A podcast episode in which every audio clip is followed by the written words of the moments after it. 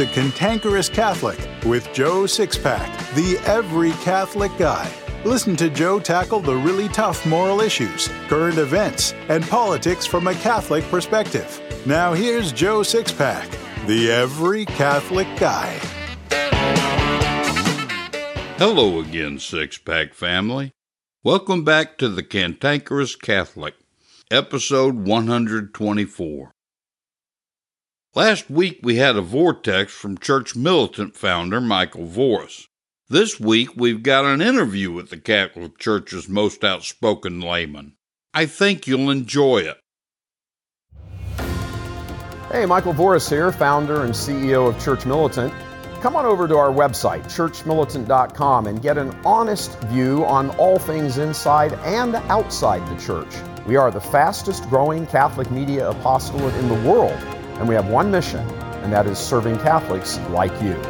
We have daily discussion, commentary, and news to keep you informed. So, what are you waiting for? Visit churchmilitant.com today.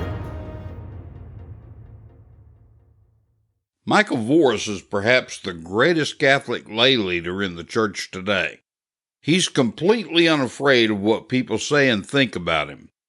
Even the few good bishops we have are afraid of Michael. Why?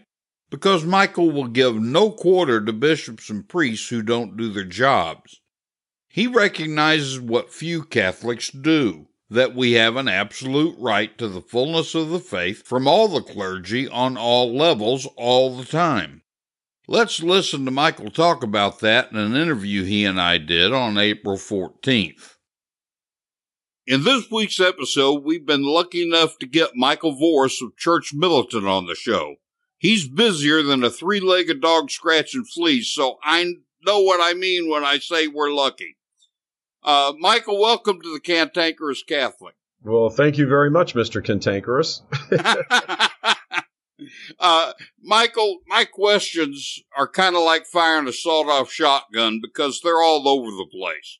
I didn't focus on any one thing because there are a whole bevy of things my six pack family is interested in hearing from you about. So let's get started.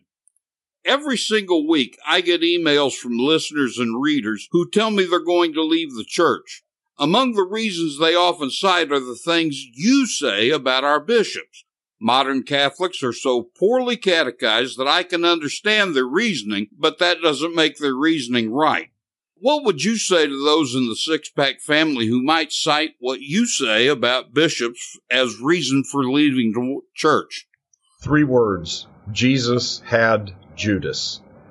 To, to, you know, the other 11 apostles didn't leave Jesus. Well, they left him temporarily because they were afraid for their lives, but they didn't leave his teaching and his truth because of Judas. But even our blessed Lord had Judas. You know, it's interesting. Archbishop Fulton Sheen, Venerable Archbishop Fulton Sheen, used to say that uh, it may have been perhaps part of the plan of divine providence that uh, it was one of our Lord's inner circle that betrayed him uh, so that in knowing that in future generations, all the way right up to our current time, that uh, the worst betrayals would be within the inner circle. You can't get much more inner circle than the office of bishop. And if you really look at the history of the church, every single heresy has begun with by a bishop or occasionally a priest, but it's all come from the ranks of the ordained. So just because there's bad members of the ranks of the ordained, uh, you know, the, of the clergy, isn't an excuse to leave the church. Uh, there is no excuse ever to leave the church. You know, the church is the mystical body of Christ on earth, and uh, the very fact that everybody's in it, in sinners uh, here on earth, uh, but because we're all sinners, that I mean, exactly what other church are you going to go to, or other organization are you going to go to? Oh, oh, it's perfect over there in Lutheran land, or the Episcopalians. Oh, they really got it going on. Nobody ever there over sins. There's never anything, you know, horrible or rotten going on with the Methodists. So, you know, to look at the human failings, as horrible and shameful as they are uh, within the ranks of the episcopate, the rank of the ranks of the bishops, to look at that and use that as an excuse to leave is, excuse me, is really a it's a disservice to truth. Again, Jesus had Judas, and if the other apostles didn't leave Jesus because of Judas, well, certainly nobody should be leaving our Lord. There are always going to be Judases. They're just always going to be Judases. There's always everybody sins. Some people love their sin. They embrace their sin. They make it part, a constituent part of who they are, becomes sort of their identity. A person who is, you know, a bank robber or a mafia hitman, that becomes who they are, not just something they do. Everybody sins, so we all do something called sin, but some people so closely identify with their sin that it becomes them, and it's how they see themselves. Okay, well, there's people like that in the church sad. You know, they die, they go to hell if they don't repent, and that's a horrible, awful thing. But that's not an excuse to leave the church because on the other side of the aisle, there are people who are truly holy or trying to become holier, working on their faith, working through, carrying their cross of whatever it might be. They can be trapped in a loveless marriage, and I say trapped because that's how many people feel when they're in that sort of situation. You know, they may have been cheated on, again, speaking of a marriage situation. They might have been cheated on. They may feel a loveless marriage. They may have great division between themselves and their children, particularly over matters of the faith, but it could be over anything. These are none of these are reasons to give up. They're just crosses to bear. You just throw down your cross and say, oh, "That's it. I've had enough."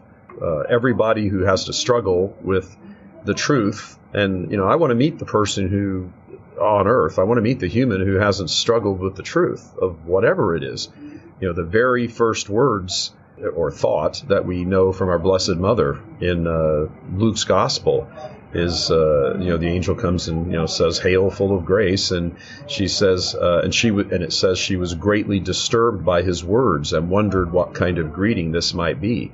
That's the very first interior thought of our blessed mother that we know and that's our blessed mother and she didn't have any sin and even she's kind of struggling with the truth there for a moment going huh what do you mean? Why are you calling me? Why are you giving me the salutation of a queen? I'm just some, you know, 15, 16 year old, you know, whatever it was. We're not sure exactly, but very young. And then he goes on to say, you know, you'll conceive and bear a son. And she's like, what? I, am going to be virgin for my whole life. That's I've, I've already done that. I've already made this commitment. How is this possible? So again, it's the truth. And that's an angel talking to her, telling her the truth, and she's struggling with it. So the idea that people struggle with truth and that if the struggle gets really intense, you just give up on the truth. You know, that's not an excuse. To, there is no ever, never an excuse for walking away from the truth. There are plenty of excuses and reasons, some of them good, for struggling with the truth. You know, we have our fallen human nature, and the truth is sometimes something that we find, you know, difficult to live with or whatever the case is. But Jesus is the truth. He himself said that. So you can never walk away from the truth. And if someone else around you walks away from the truth and lives in opposition to it, that's not an excuse for you to do it. I mean, that person dies and goes to hell again if they're unrepentant, always if they're unrepentant. You know, so do you just want to follow them there because they walked away from the truth? So literally, what the hell? I might as well walk away from it also? It doesn't make sense. No, it doesn't at all. And I appreciate you giving a pretty detailed answer to this question because I literally do get these questions every week, and I find myself having to, uh, oh, educate Catholics on the ninth article of the Creed every week. So, Michael, with the exception of Archbishop Naumann, and perhaps a couple of other bishops, there were none of them speaking out prior to the election about Biden's pro death agenda. Then after the election, the bishops almost seemed to moan in a massive voice, almost in surprise that Biden was betraying the church's moral teachings on life. The Six Pack family would really be interested in hearing your thoughts about this. Uh, there's an Irish word term, uh, or I may not be Irish, but the Irish use it a lot. It's called wastrels. It really means sort of worthless human beings. That would be my assessment of most of the U.S. episcopate. They're completely worthless. To have said nothing, to have abdicated. This isn't a question of politics. This is a question that has a political, uh, is expressed in a political reality, but it's the moral truth uh, that is the, is an issue here. And for these for these men in this office, and I say worthless, not meaning they're they have no worth in the eyes of God. I'm talking about their bishops, and if they're not doing their job, well, then they are worth less in the world of being a bishop. Just like if you have a surgeon who can't perform surgery, well, then he's a worthless surgeon. If you have a uh, you know bus driver, a, a pilot who can't fly a plane, well, then he's a worthless pilot. Well, these men are worthless. They're worthless human beings in the sense that you know they of all of the jobs on earth, they have the most important job. We Catholics who are faithful Catholics actually hold the job of the bishop in higher regard than the bishops themselves. So to sit there and have said nothing, nothing about the slaughter of 65, whatever it is now, million children, and that's just surgical abortions, and that's just in the United States, and that's just since 1973 to just say nothing about that. And as you rightly point out, to all of a sudden be like, oh my gosh, he's actually in favor of abortion.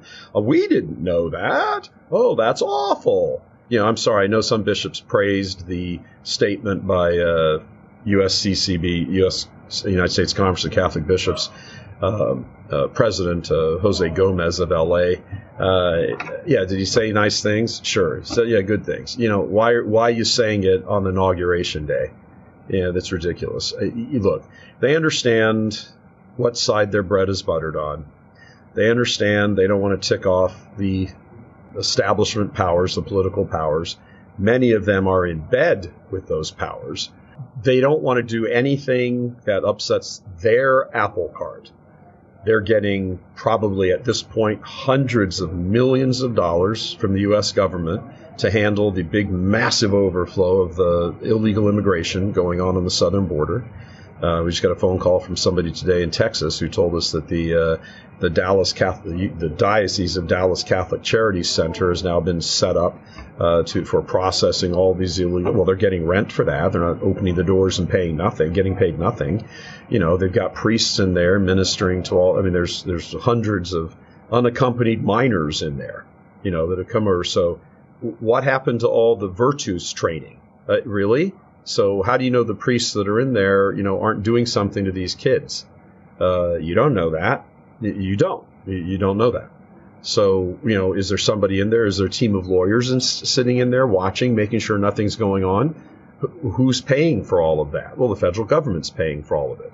So this pretense, and it is a pretense, that they care about poor and the poverty, my foot. They care about the huge, huge government largesse they get from pretending to care about the poor and taking care of poverty and all of this sort of stuff. You know, so yeah, I think this is why they say something about abortion after the fact.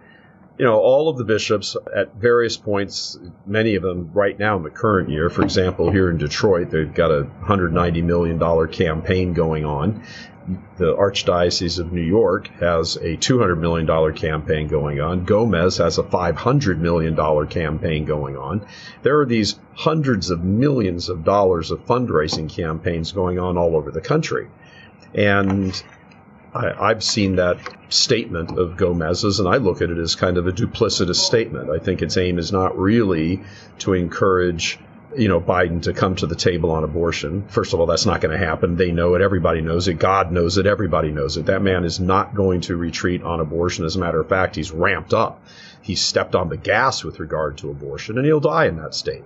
God can be his judge, but we can certainly judge his actions, and they're evil, wicked, reprehensible. He'll murder children to stay in power, to keep his power, to keep his hands on his money and everything else. He's a, he's a modern day King Herod, just like Obama was. And the bishops know that as well. They know that.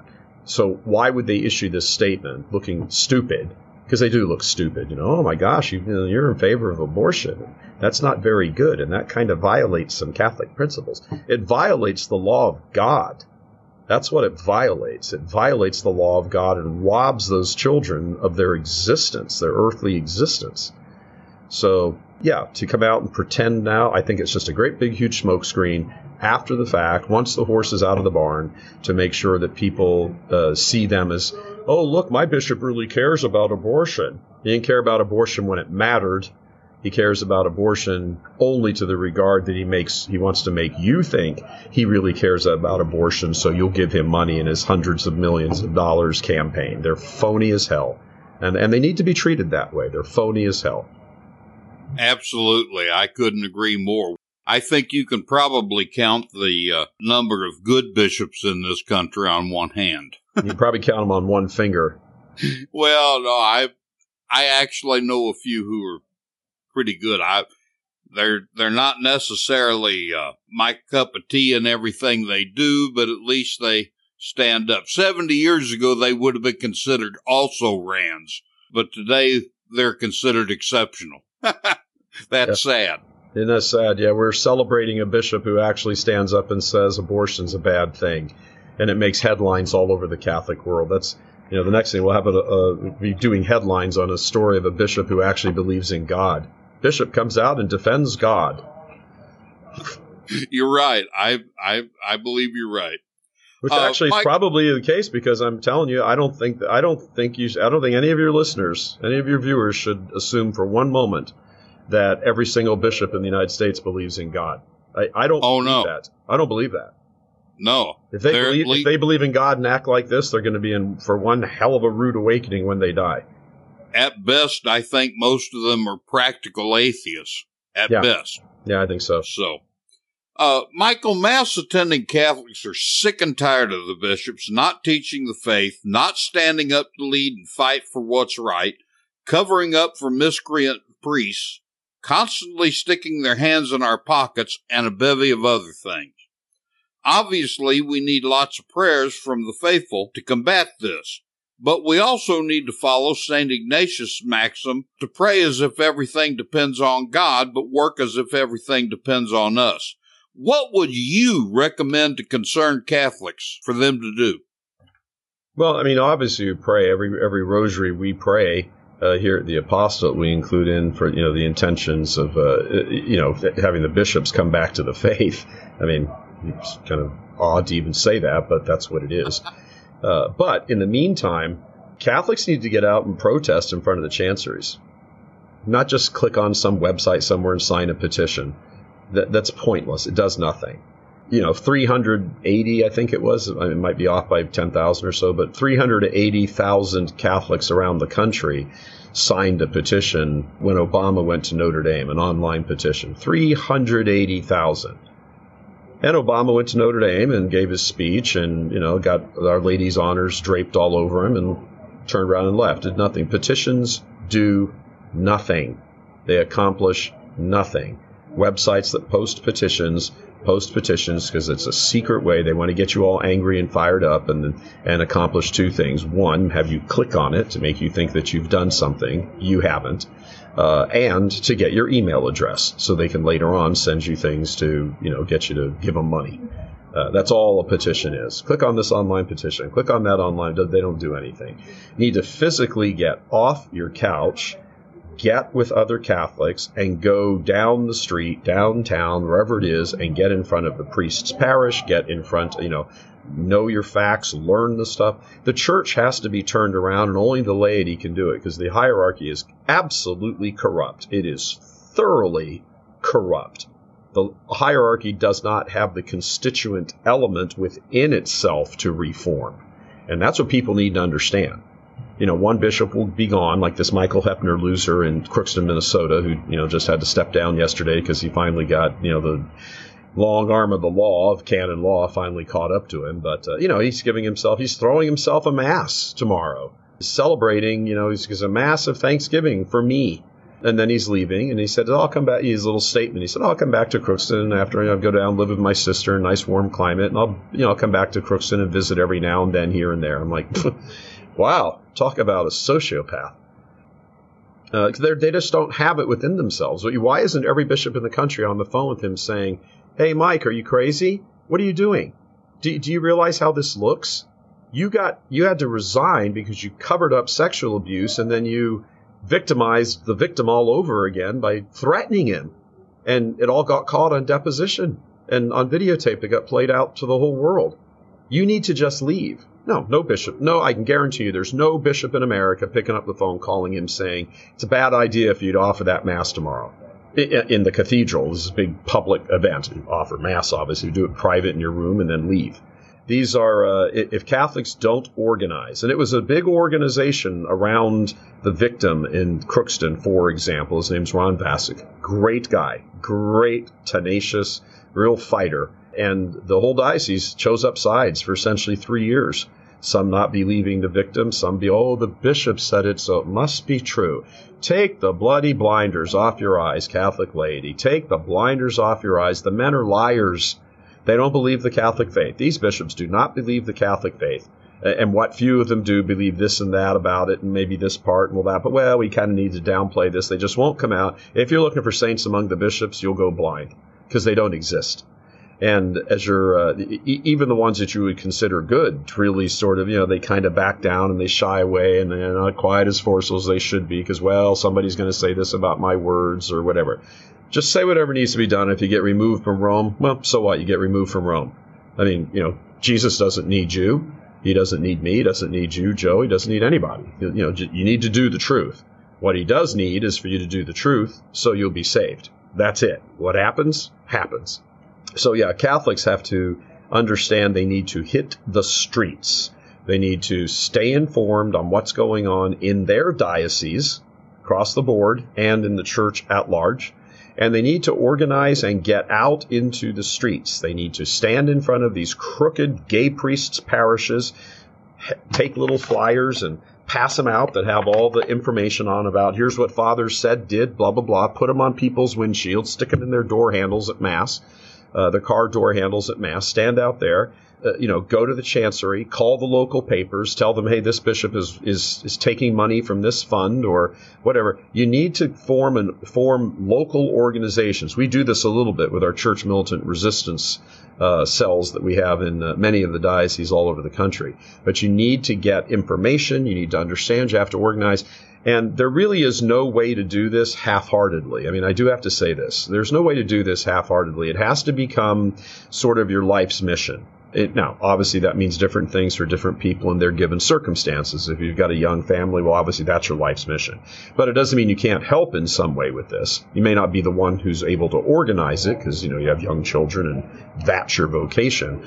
But there's a difference between somebody's vocation and somebody's mission. Uh, have you banded together? Have you located other Catholics in your parish or neighboring parishes who are upset that the bishop is closing this parish and this parish happens to have a two or three million dollar endowment with it, which he's going to pocket when he closes the parish? Are you communicating this sort of thing to other people? Are you making a scene? Are you calling local newspapers and telling them, hey, the bishop is doing this, or hey, this priest is accused of whatever? I mean, there's a priest who's just accused of a sex abuse cover up, uh, an auxiliary bishop who just in, uh, I believe it was in Cincinnati, uh, I might be wrong on that, uh, but somewhere in the Midwest, just yesterday, I believe it was, and just announced that, hey, he just got assigned the pastorship of two parishes. I'm like, what? What? So the problem is with most Catholics, most Catholics don't know the faith. Most Catholics accept divorce, contraception, gay marriage, abortion, everything else. So you got to understand you're dealing with an, uh, with a small number to begin with and it's always going to be a small number. And then within that small number, there are people, aside from the matters of the faith, speaking just of the human personalities, there are people like, oh, I'm I'm not really a person who likes to get involved in controversy. Well, I, I, that's not really my style to stand out and hold a sign. Well, I, I don't want, I think there might be a more charitable way. Maybe we should go talk to them first. And they just, it's like, folks, you, you, you need to get a good shot. You need a vaccine of truth, like the size of a bazooka loaded into your arm. The men do not believe the faith. They don't believe the faith. It's a money making institution for them that lets them have people fawn over them because, oh, he's the bishop. Or, isn't father so nice? It's not true. No, first of all, he's not nice. And second of all, you have more respect for the office of that bishop than the bishop does. So you need to get out, organize, locate other Catholics, you know, start social media groups. You know, what's ask what's going on in your diocese. Demand to see the financials of the parish. How's the money being spent? Who's in charge of it? Who's teaching in your local seminary? Is that guy a liberal? Does that guy teach like you know Jesus didn't really rise from the dead? Uh, you got some crazy liberal lesbian nun in there, ex nun, who's you know teaching that well, you know, men are men are kind of toxic. Uh, you know, what's going on in that? What's going on inside your church? And we've turned it over to essentially a group of hapless women who are disguised as biological males. And that's it. And that isn't an insult to women because femininity in a woman is a beautiful thing. Femininity in a man is a revolting thing. And that's what we have. Amen. We have feminine men running the church, and they must be challenged at every single opportunity. They must be challenged. If you're standing in a parish or at your parish and the priest standing up there in the pulpit and he says anything even closely related to, well, that doesn't seem right, you need to go up and challenge him. You go up and challenge him. You just say, Father, that's not right. That's not what the church teaches. Or you said that in a really horrible way. Or Father, how come you're not telling people if you haven't been to confession or if you if you've missed mass or you haven't been to confession, you're aware of uh, you know serious sin. Don't you dare approach this altar and commit a, a sacrilege and receive Holy Communion. Father, why aren't you teaching that? You should need to say that, Father, given the state of the poor catechesis of virtually every Catholic walking around, even in good parishes you, you need to say that, Father, because if you don't say that and they come up here ignorantly receiving our Lord's body and blood in Holy Communion, and you haven't warned them, well, their sin is on you, Father.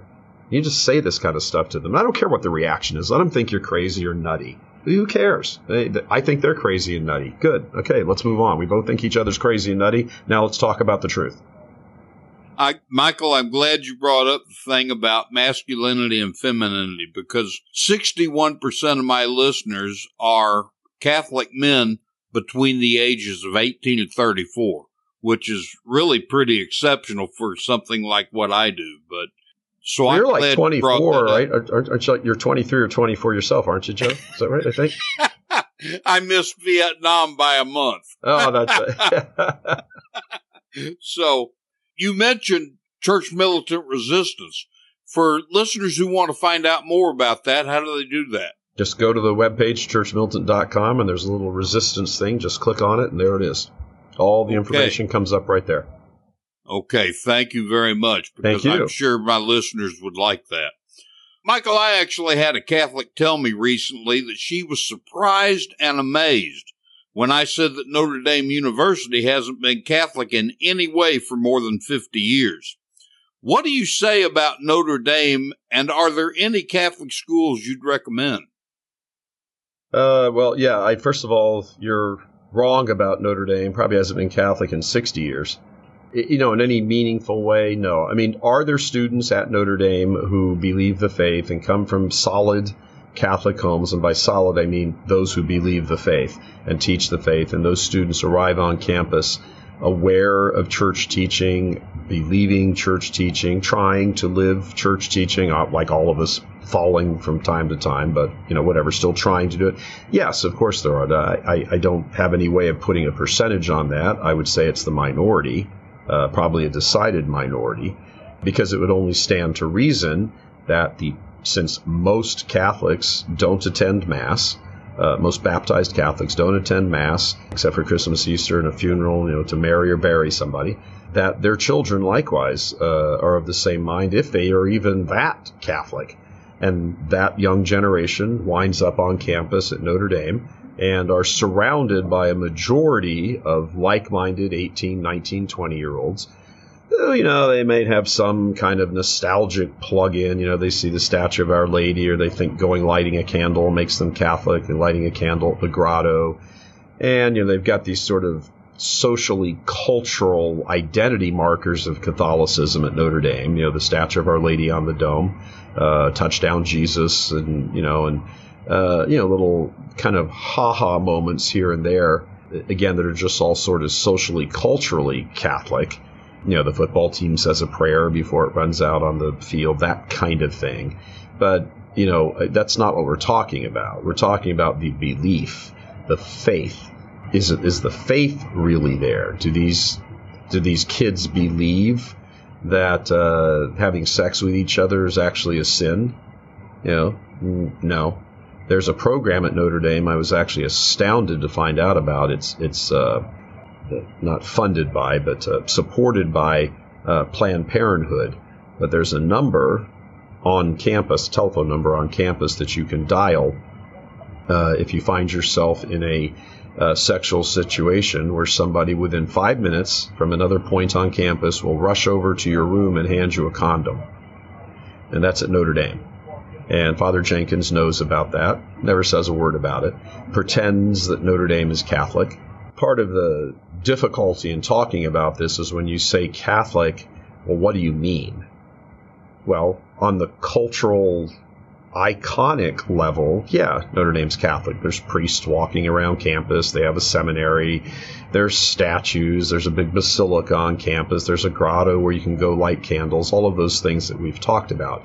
Every dorm has a chapel. Uh, there's mass inside every dorm chapel uh, every Sunday. Some of them have them daily or you know uh, more frequently than Sunday.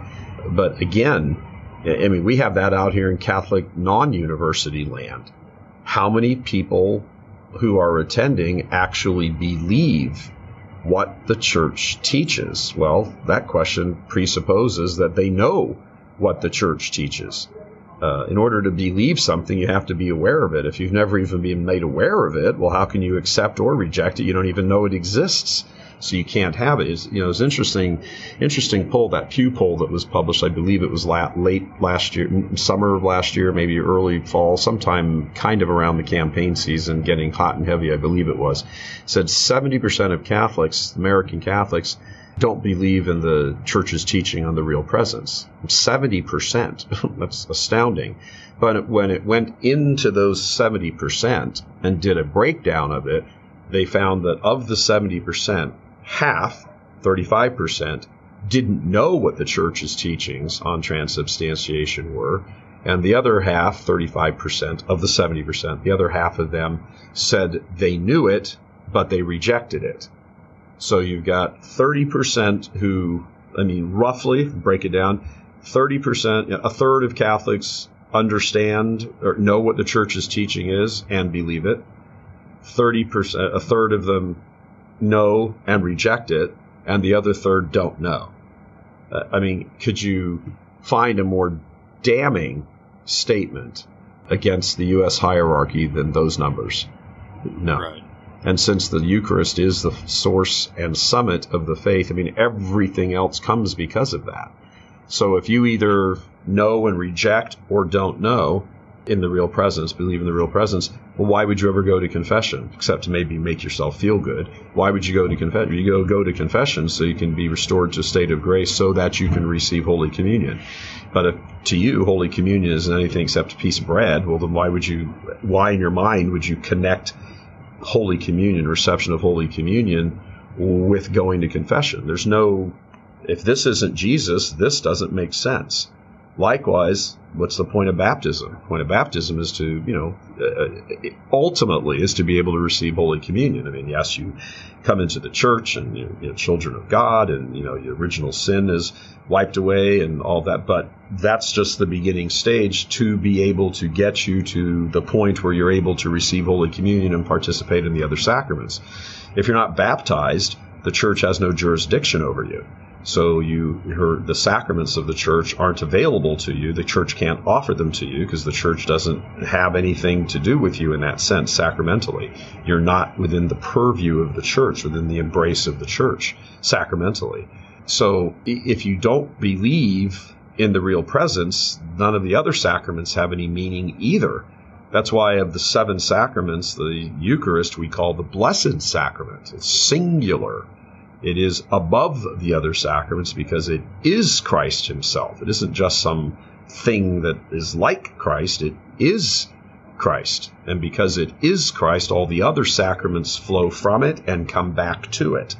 Why is a priest ordained? You know, the sacrament of holy orders. Why is a priest ordained? So he can get closer to God? Well, there's plenty of lay people around who are much closer to God than lots of priests and bishops and cardinals and pope even. So you don't need to be ordained in order to be close to God. You're ordained to be a priest so that you can forgive, uh, absolve sins, and offer the sacrifice of the Mass. That's why you're ordained. So again, even the priesthood. Every single sacrament you've got is to prepare you to be able to receive Holy Communion, because that when you die, that the the uh, the sacramental veil of bread and wine goes away, doesn't exist anymore, because now you're hopefully in the direct presence of Almighty God, unveiled. But you know, if that so you see all this stuff, and I ask you, if I said all this, let, us say some group at Notre Dame, some student group at Notre Dame invited me down there and said, Hey, Voris, you know, come down for a football weekend and, you know, the Friday before we're going to have you talk to, you know, whatever, 100 students. Can you imagine if I said all this to 100 students at Notre Dame? Their heads would explode. They had, they've never heard this. Some of them would have, you know, roughly 30 of them would have the other 70 would go, that Voris guy's out of his mind. And again, I don't really care what they think about me. I mean, this is the church's teaching, but you can't say the church is out of her mind. I, I will admit that, yes, many times I am out of my mind, uh, but uh, you can't say that of the church. And that's what's that's what's going on here, and it's really uh, it's horrible. So yeah, Notre Dame is Notre Dame is completely fouled up in every possible way you can imagine. They push Planned Parenthood, they push uh, they push all the gay sex stuff. Uh, they push, you know, uh, contraception. I mean, how in any substantial, substantive, I should say, substantive way is that Catholic? And somehow it's all kind of baptized because there's a statue of our Lord, Sacred Heart of our Lord, kind of hanging around on the God quad. So all of a sudden we're all Catholic. You're not Catholic. You know, Catholic is Catholic is a way of living it is, you know, it, this is why the word, when you say something is Catholic, you really have to be like, well, what do you mean by that? Do you mean there's a bunch of statues hanging around? Do you mean you believe this stuff? Do you mean you're you believe it so much you're actually trying to live in accord with it? And these, you know, heretical Marxist bishops and priests and things get to sort of fly under the radar uh, and avoid detection. At least they've been able to up until recently uh, they've been able to avoid detection specifically because what we mean when we say something is Catholic has been sort of deliberately left very vague and very ambiguous, and it means different things to different people. So, for the social justice warrior at Notre Dame, who doesn't accept one moral teaching of the church whatsoever, doesn't accept any of the sacramental theology, but you know they'll go out and you know, march in a Black Lives Matter thing in Chicago and come back to campus, and they'll think they've done something Catholic. Uh, they haven't done anything Catholic. They haven't done anything Catholic. And that's not because it's BLM. That's because they've reject they every day they get up, they reject the faith. They are living in a continual state of having rejected the faith, rejecting the faith. I woke up, went to bed, I got up, and yes, here I am stretching in my morning stretch, oh, rubbing the sleep out of my eyes, and I am currently rejecting the Catholic faith. So you're not Catholic. You're baptized Catholic. So yes, on the books you are a Catholic. But it's like saying, you know, if you were to say something about Americans, well, I mean, is Nancy Pelosi an American? Well, yeah, she was born in America. Is Joe Biden an American? Well, if, again, if your definition is where did you emerge from the womb, what land were you in when you emerged from the womb? Well, yeah, Nancy and Nancy and Schumer and Biden and the whole lot of them, they're American. But if you expand and give a much more encompassing definition of what it is to be American, well, those three and millions of others of them are communists. They're walking around communists who fly under the radar because they get to talk about, oh, the American way of life. You mean the way of life you guys are politically trying to explode and destroy? That's the same thing in the church. So, you know, people have to see these parallels. When somebody says, I'm blah, if, the, if it can be vague, vaguely, deliberately misunderstood, well, you better be very clear. Well, what do you mean by that? You say you're Catholic. What do you mean by that? Oh, really? So you believe in the real presence? Okay. Two out of three of them are going to tell you no, they don't. So they're not Catholic. Absolutely. And I'm, I'm, I appreciated that you mentioned about living uh, a Catholic life because as a convert, lived Catholicism to me is the most exciting life experience a person can have. I really believe that. Michael, since the lady mentioned in the previous question graduated from Notre Dame within the last 50 years, I think she's further evidence that Catholics haven't been taught the faith for 70 years. When you and I spoke on the phone a few months ago, I mentioned that at least 95% of Catholics don't know the faith. You responded that I was being entirely too generous. By the way, Terry Barber agreed with you about that on, on the show a few weeks ago. Yeah. Anyway, what do you have to say to my family about the ignorance of the laity? What is it they need to do? Well, yeah, you mean as far as self instruction, or what, what do you mean precisely? Well, I mean, overcoming their ignorance. I, most people are not going to sit down and read the Catechism of the Catholic Church. It's not much better reading than the documents of Vatican II. Right. They're yawners. Okay. That's true. So the average person is not going to do that. What do you think they need to do? Well, I, think the very first step is having is is coming to a realization that you actually are ignorant you know, again, if you don't know your, I mean, you don't know what you don't know. So to trigger that sort of first domino to fall, because you're talking ultimately about evangelization. So to trigger the first domino, that becomes incumbent on faithful Catholics who understand the faith. You can't, you, you, you, if you, you can't leave somebody in ignorance and, and I actually let me say that differently. You can't leave someone in their ignorance, not just ignorance of some concept, but their ignorance. You have to tell them that there's stuff they don't know. And if if that isn't proposed to them right out of the box, then nothing's then there isn't anything. Why would I, as somebody who's ignorant, walk around and go, "Gee, I wonder if there's something I don't know about this that maybe I should go find out about. Why, why would that thought ever occur to you? Unless outside force, grace, actual grace, somebody's praying for you, you don't know it. But even there, you're still doing something. Something is being done for you. Just me sitting here in the little world myself, here I am, la la la. I know nothing about Catholicism, or I, you know, I think I know a little bit about it, and I don't even know if I know that about it. And quite frankly, I don't really care. You know, it's nice. They have nice buildings. They have nice art you know, Bishop Barron has a nice little series on, you know, beautiful stained glass windows. Whoop de doo. Okay, that's nice. Uh, and you know, where are the uh, where are the Detroit Tigers playing tonight? Who are they playing tonight? That's it. So if if something, some outside force doesn't say, "Hey, smack, you're ignorant," why would I know I'm ignorant?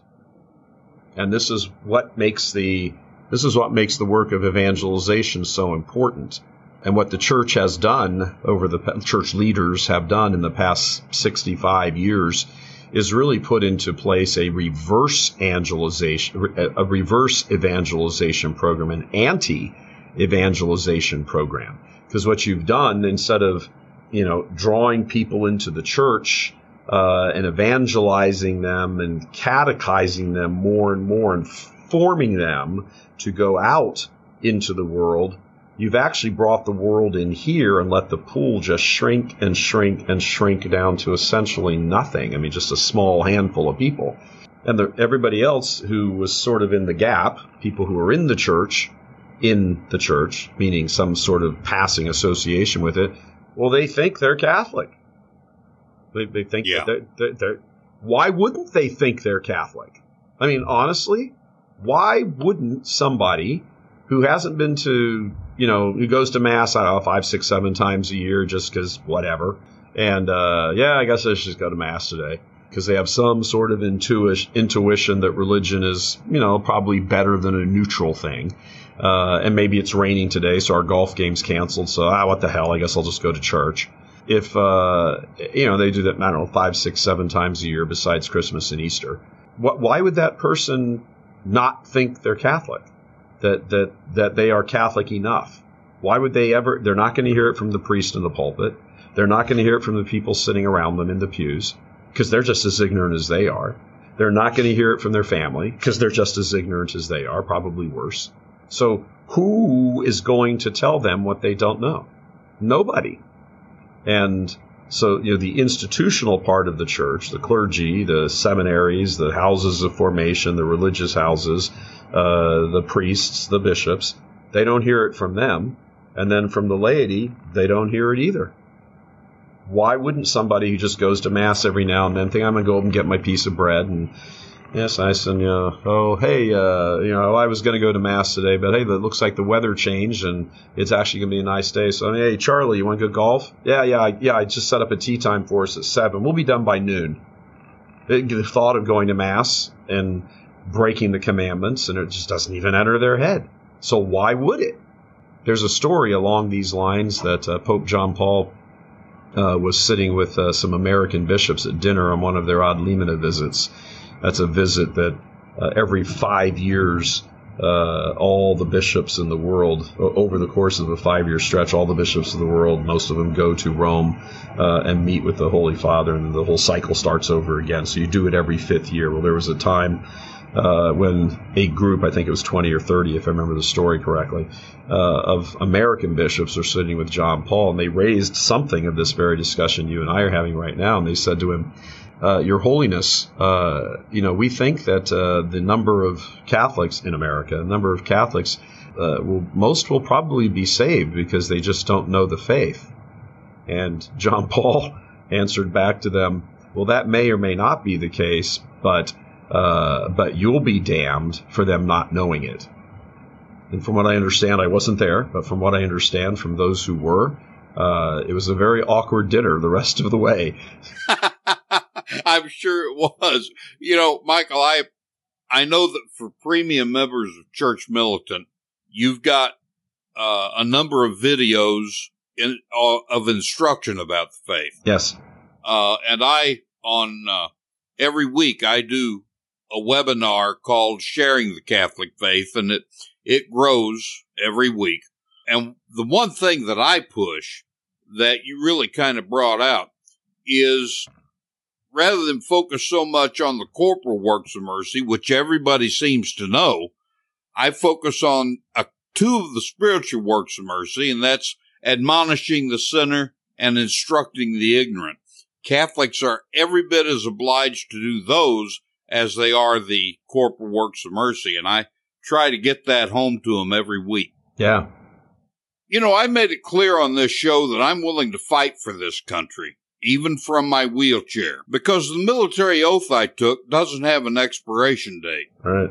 Of course, patriotism is a virtue, and I have little doubt that 2021 is the year that we'll see a second civil war where we'll again have to defend our nation, only this time from communism. Michael, you're clearly a patriot. You believe in our nation and the Constitution above everything except the Catholic Church, right. which is as it should be. If I'm right about things blowing up this year, what would be your best advice to my listeners? Get a lot of ammunition.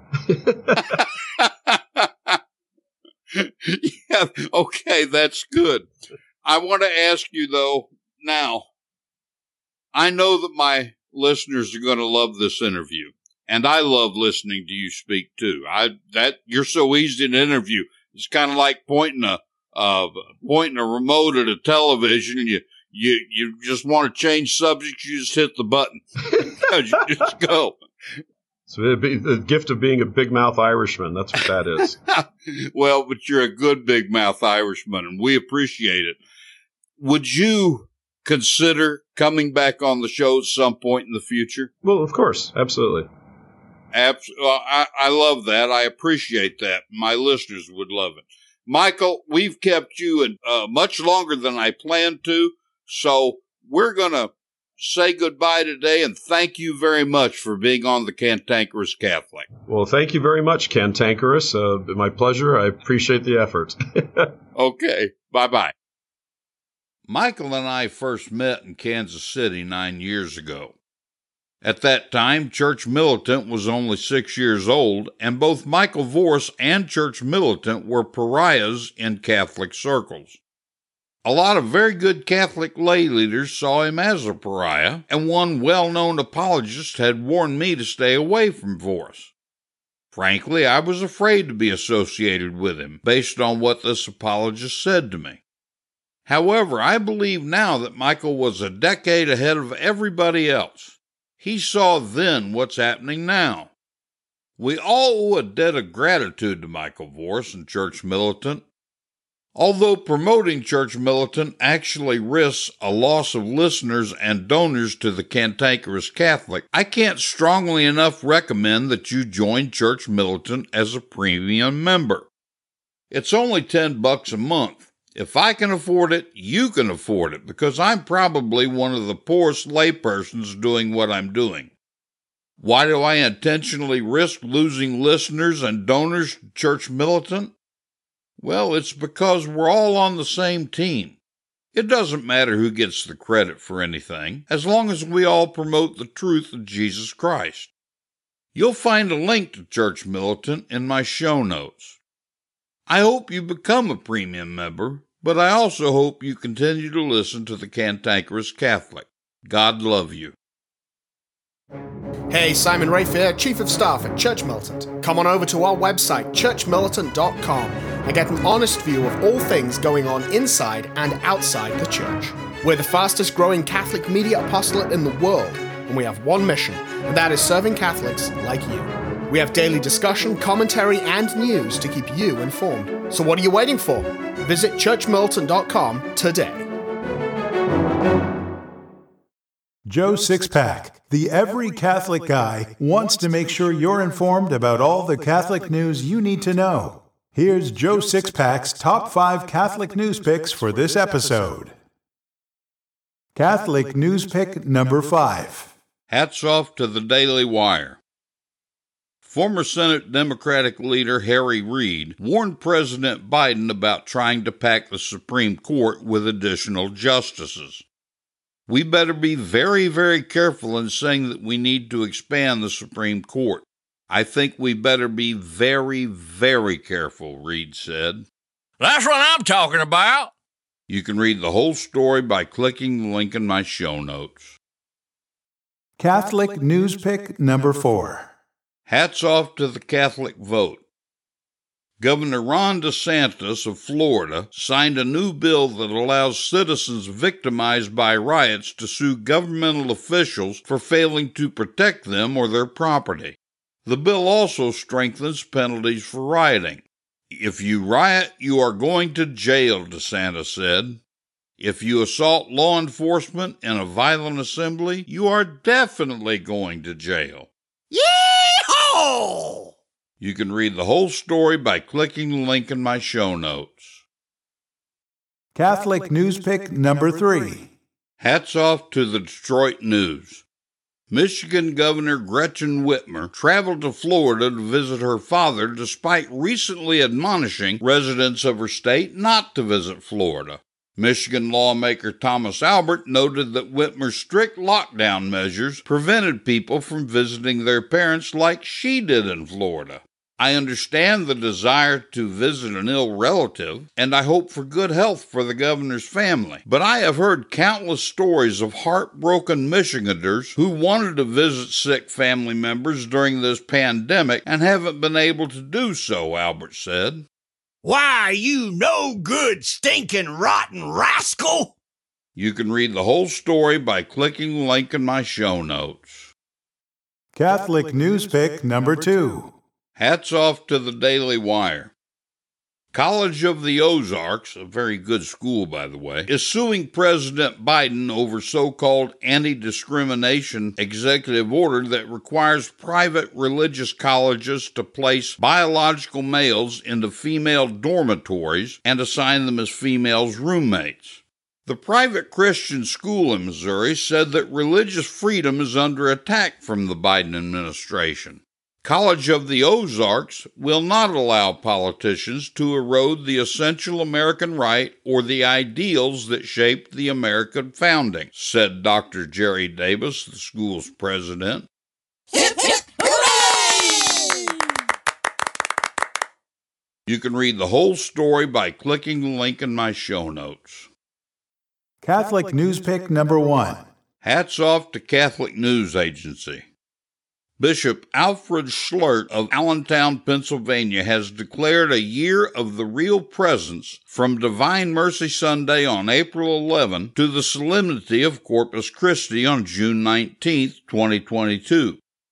Bishop Schlert said it was his obligation to help the faithful live out the paschal mystery of Christ by leading lives of holiness, promoting the growth of the church, and contributing to the sanctification of the world. Oh, I love it! You can read the whole story by clicking the link in my show notes.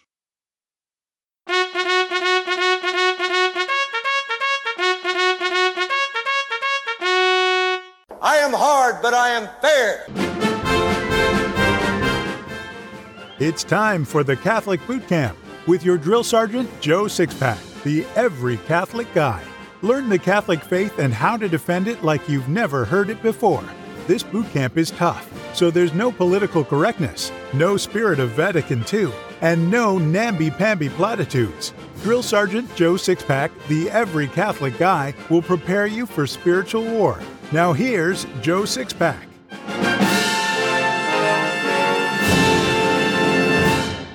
In AD 177, Saint Cecilia was accused of being a Christian during one of the great Roman persecutions, and she was taken before the prefect.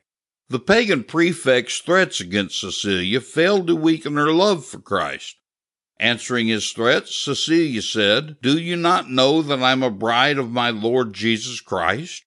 Cecilia's answer infuriated the prefect, so he sentenced her to death by suffocation.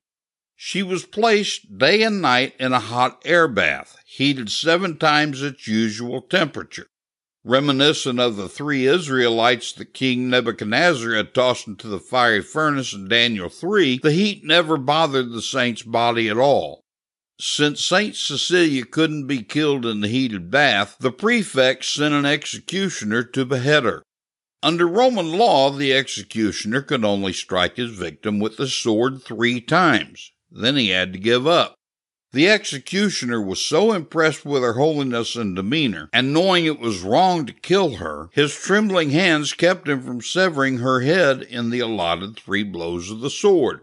Cecilia was left where she lay, alive but mortally wounded. Cecilia lay in the same position, head half severed, and fully conscious for three days. Since she couldn't talk, the young martyr used her hands to give her testimony of her beliefs. Three fingers on her left hand and one finger on her right hand were set forward as proof of her faith in the truth that there is only one God in three divine persons. The Christian community buried St. Cecilia just as they had found her. Around the year AD 300, her body was exhumed to be placed in a more honorable location. She was found in the very same position in which she had died, and she was discovered totally incorrupt, a not uncommon miracle of God that preserved her body as if she had just died.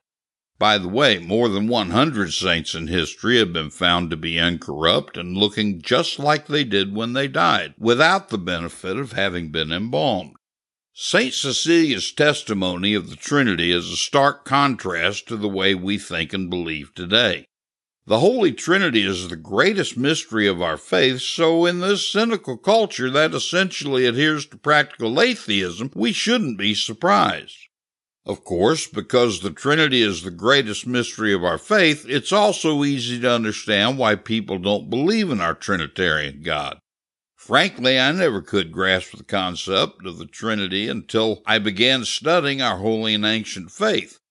And I've yet to meet a single non Catholic Christian who can explain it at all. So let's try to explain it now.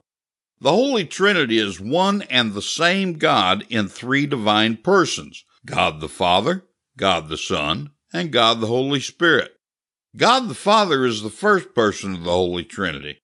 God the Son is the second person of the Holy Trinity. God the Holy Spirit is the third person of the Holy Trinity. All three persons are one, but each is distinct. Let's see if I can better explain it with a few examples. St. Patrick used the Trinity in Ireland with a shamrock. He would point out that each of the three leaves of the shamrock were distinct, but that it was still only one shamrock. Consider the Smith family, who all live in one house. Most of us see the family as a single entity. The mortgage company will happily accept payment from any one of them. You can invite the whole family to dinner by asking any one of them. You can borrow from one of them and repay another, yet you can distinguish between them. They're distinct but not separate. Look at your hand. It has five fingers. Each finger is distinct but not separate. If your fingers were separate, you could take them off your hand. Despite the distinct fingers, it's still just one hand. I'm a father. I have several children. I'm a son. Contrary to popular belief, I didn't just slide out from under a rock. I had a real mom and dad. And I have a spirit called the soul, yet I'm only one Joe Sixpack. None of these examples are perfect, Indeed, none of them are even really very good. Like I said, the Holy Trinity is the greatest mystery of our faith. Even the great St. Augustine had trouble conveying the truth of the Holy Trinity. St. Augustine was one of the most brilliant minds the church has ever produced. One day he was walking along the seashore. He was thinking of the mystery of the Trinity, trying to think of a way to explain it to the people in his sermons and in the catechisms he planned to write. Suddenly saw a child playing on the shore. The boy had a little hole in the sand, and he was taking water out of the sea with a large shell and pouring it into the hole. The sainted bishop watched the child for a while, then asked, What are you doing? The boy answered, I'm going to empty the sea into that hole I dug in the sand. St. Augustine smiled at the boy's childish ambition. That's impossible, he said. Don't you see that the ocean is much too large to fit into that hole? The child replied, It would be easier for me to do that than for you to understand the mystery of the Holy Trinity. It turned out that the child was an angel. St. Augustine was a quick learner. He stopped trying to fully understand the greatest of all mysteries. Humbly, he bowed his head in faith and adored God by saying, Glory to the Father, and to the Son, and to the Holy Spirit. Again, we can never fully understand how the three divine persons, although distinct, are one and the same God. This is a mystery we'll have to wait to fully understand when we go to be with God in glory, assuming we are in our place with Him, them, him. Oh, shucks. As you know, I don't like asking for your financial support. I always want a win win situation whenever possible. Well, I've got a way for you to help this apostolate without you having to do anything you're not already doing. Everybody shops on Amazon. I've developed an affiliate relationship with Amazon. When you visit cantankerouscatholic.com and click on the episodes page, blog page, or about the show page, on the right hand side of the page you'll see Amazon ads for Catholic books and merchandise. There's no price difference from Amazon's site, but if you click on something you're interested in and buy it, Amazon will pay me a small commission just for you clicking on that ad. It doesn't stop there either. Anytime you're on Amazon and find things you want to buy, send me the link to the items and I'll send you another link to click when you're ready to buy. You won't pay a dime more for the item, but Amazon will pay me a commission. That way, you can help to financially support this apostolate just by doing what you were going to do anyway. Remember, Visit the episodes, blog, and about the show pages to find Catholic books and merchandise, and send me links to other things you want to buy on Amazon, and I'll send you the links that will pay this apostolate a small commission. And I thank you in advance for your support. The Catholic Church is 2,000 years old. A lot of wisdom is gained over two millennia. Each week we'll share some of that wisdom with a Catholic quote. So here's this week's Catholic quote. This week's Catholic quote is from St. Josemaria Escriva. He said, Love Our Lady, and she will obtain abundant grace to help you conquer in your daily struggle.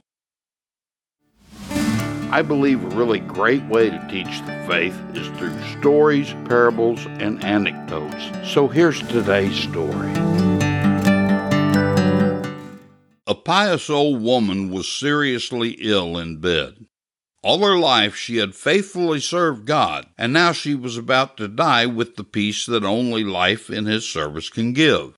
But one thing worried her, and she talked to her priest about it.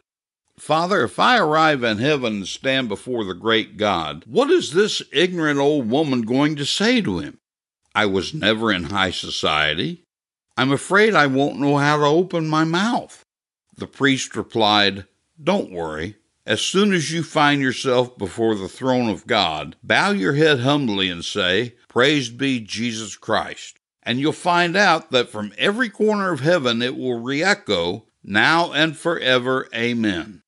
The whole purpose of your life is to praise God. If you pray to God often, you'll quite easily speak to Him with reverence. Always speak to God as if you're in His presence. Indeed, you are. This has been The Cantankerous Catholic with Joe Sixpack, the Every Catholic Guy. Thanks for subscribing, and be sure to visit cantankerouscatholic.com to get your free copy of Joe's popular book, The Best of What We Believe Why We Believe It.